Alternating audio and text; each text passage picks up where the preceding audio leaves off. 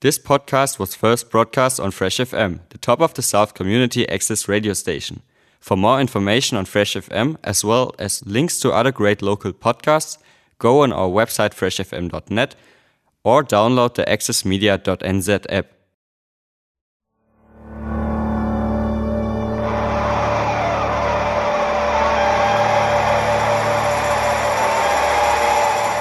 Hi, I'm Charlie Cuff, a Year 10 student from Nelson College, and welcome to the Gen Z Time Machine.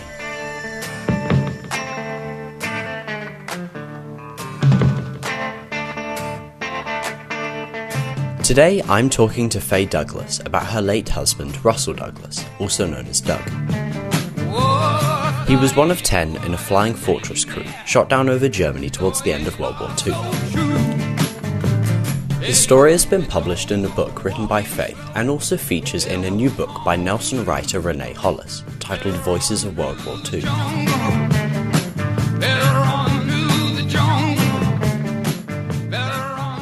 When did you first meet Doug? 1945, on the 17th of September 1945, Um, after he'd just come back from the war. And what were your first impressions of him? Oh, exciting. He was in his nice uniform. Military man. um, when did Doug join the military? When he was 18, he was in the ATC first. When he was about 17, they joined the ATC. He had a job getting his father to sign for him to go over because he was only 18. Uh-huh. So he had to behave himself with his father because he wanted to be in the Air Force. So his father gave him permission to go. And then he trained at Harewood Airport, which is now where the main Christchurch airport is. That used to be Harewood. And from there he went up north to um, Lower Hutt, and he had places there they did a bit of training in. From then they went to Canada, as a lot of the Air Force guys here did training in Canada. And then from there to England. And they were in Norfolk, um, a place called Oulton, and that's where they flew out of most of the time. Mm. And what were Doug's motivations for joining up? Oh, I I think it was the glamour of being a pilot. I think he wanted to be. And what was his parents' reactions? Were they happy for him to go? His parents, I don't think they did to start with, but it was his ambition to go, so they agreed. Mm. Why did Doug decide on the Air Force? Was he always set on becoming a pilot? I, I don't know, because not knowing him then, I don't know um, just why he wanted to be a pilot, but he just seemed interested in aircraft, I think. Mm. Why did he end up in Canada? Why were they training there? Ask the New Zealand government about that. I don't know why they were sent there for training. Probably to get some training away from the war, war zone at that stage. Get them. They had to crew up and decide which where they were going to go, like what whether they wanted to be a rear gunner, an observer, or a pilot, or as I say, he wanted to be a pilot, but wound up being the, the rear gunner. Hmm. What was New Zealand's Air Force like then? Air Force. Did we have a, a big Air Force, or would he have gone? No, it wasn't a very else? big Air Force because the Army was the biggest service. No, the Air Force wasn't a great big Air Force here. No. Because I was only nine when the war broke out. He was six years older than me. Um, so when he went away in 1942, 43, I'd only be about 13 or 14. I met him when I, when I was 16 when he came back. So, um, no, I, I got all the information from him and I really enjoyed hearing it, and the family did too. Had an interesting life, really, and he loved every minute of it. As you see in that letter that he wrote, he said it was the greatest experience of his life, bailing out the parachute. After the end of the war, Doug arrived back in England and wrote to his family. A copy of this letter is on display at the Air Force Museum in Wigram, Christchurch. Dear family, long before this effort reaches you, you will have received my cablegram saying I am back in circulation once again. I have a hell of a lot to tell you, and the trouble is knowing where to begin. You might prefer me to start at the beginning. That's usually the way. It was on the night of March the 14th, a bright moonlight night, and I was sitting in my turret, sipping a cup of hot coffee, and thinking of the egg and chips we would have on return to the base, when all of a sudden all hell let loose. There was bleeding tracer shells and everything, including the kitchen stove sailed by my window. Then the skipper said, prepare to bail out. So on went the chute, and away went our egg supper. Three engines packed up, and the starboard wing caught fire, so the order came to beat it away. Bailing out is one of the best sensations I have ever experienced, bar none. It was like sleepwalking. That was until I pulled the cord. Then there was a hell of a jerk, and I started swinging like a pendulum. The descent was bloody slow, and I thought I was never going to get down until the horizon came into view. Then I found I was dropping like a bleeding rock. A few minutes later, I was on the deck up to my ankles in snow and getting dragged downhill by the chute. After I pressed the release, took off the works and climbed down to the snow covered road. I then took a look at the compass and headed north. You're listening to Fay Douglas reading a letter by her late husband Doug, a rear gunner on a flying fortress shot down over Germany in March 1945. It took me a good hour to get to the main road, which had been swept clear, during which time I divested my heated suit. I turned southeast and presently came to a signpost bearing the name Ripoll.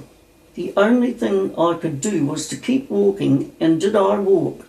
I reckon that I chalked up a distance about 30 miles that night from midnight to 7.30 in the morning.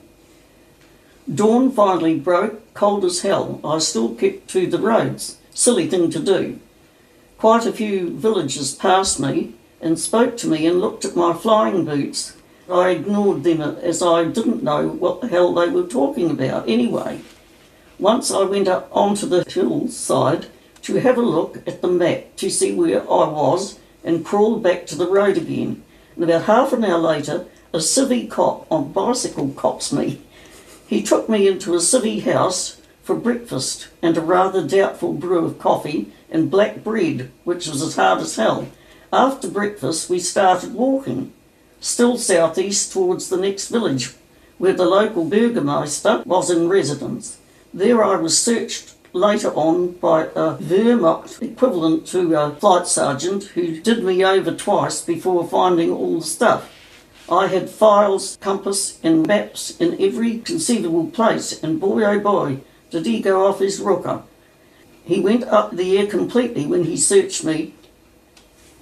At Wolfach, I was interrogated by two professors from the local school who spoke pidgin English. I refused to say a word, so they put me in a louse ridden cell in solitary. I did manage to get a couple of hours' sleep till the guard brought in a bowl of soup and some spuds and meat. The latter made me almost sick to smell, so I didn't eat it. This was where I made a mistake because you either eat it or starve. At 7 pm, I was taken out of the cell and was taken back to an interrogation room again. And lo and behold, if the skipper, wireless operator, and the navigator aren't there looking like something the cats dragged in. I didn't let on they were with our crew. Later that night, we were put in a truck with two guards and carted to a prison compound. A bare slab of board served as a bed, no blankets were provided. We danced around to keep from freezing. So ended the first day in captivity. I have to go now. Your loving son, Russell.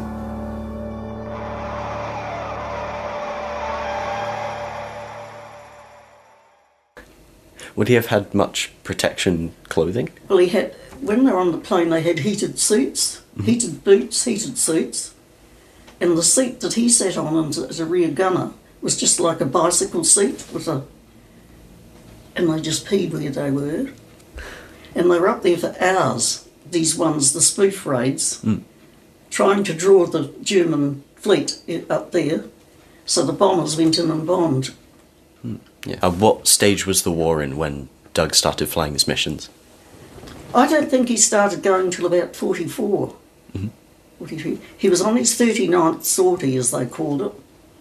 You have um, so many on a, a group, and then you go your second one. when you've done your first tour, and I think that was about, it's about 25 trips over Germany. It was always at night time, of course. And um, you had the choice of not going on another tour or did, and they chose to go on the other one, next one, and they did. So um, it was on his 39th trip when they were shot down. Uh, and how did he end up flying flying fortresses, of all planes? Well, don't ask me because it's what they were, like, what, what squadron they got into there. That was a Federation of Malay plane outfit then, and then they changed it to 100 Group. So I don't know why it was the Federation of Malay States sponsored it or what it was called. But you don't really have a choice of what you go and when you're over there. I mean, the commanders tell you what to do, you do as you're told. Hmm.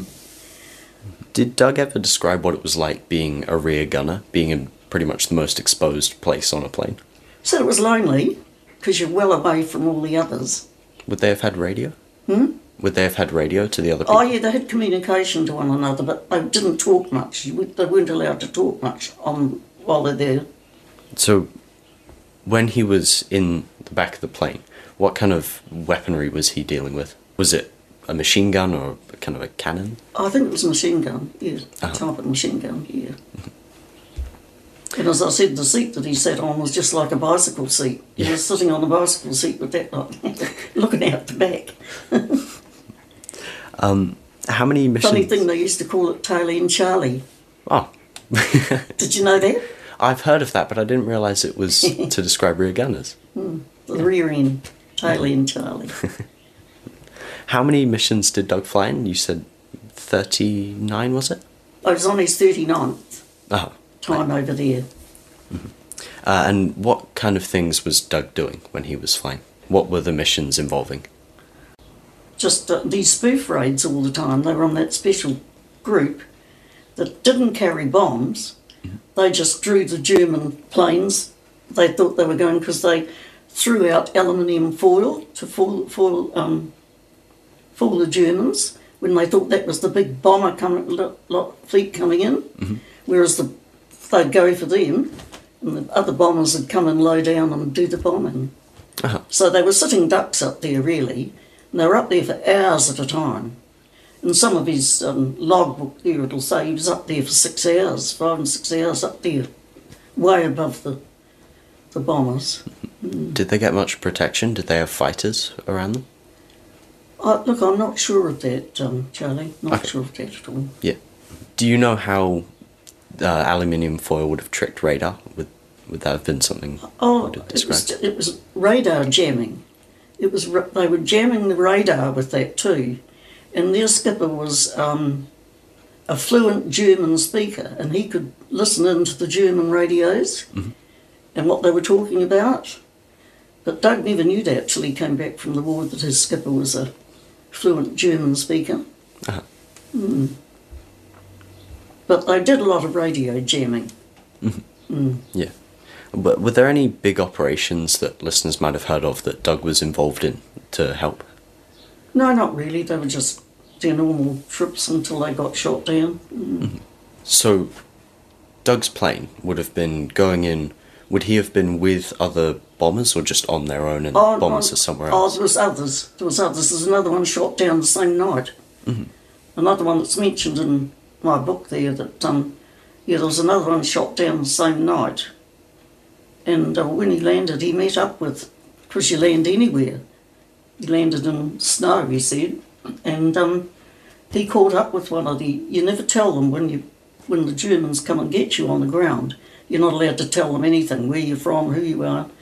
And he met up with one of the others from one of the other planes that he knew, who crashed, and um, they didn't let on they knew one another. But um, no, he only had six weeks as a POW, but it was enough from what I've read there anyway. So. Um,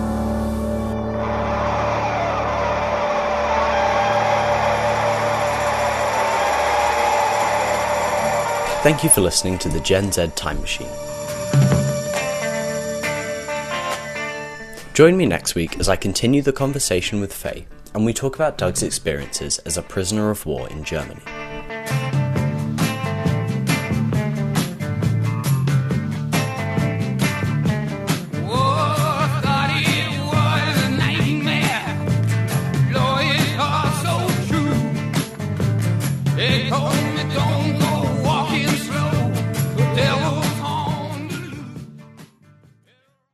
Thanks to New Zealand On Air for making this podcast available by funding the Access Media project. Other great podcasts from Fresh FM are available through the accessmedia.nz app or our website freshfm.net.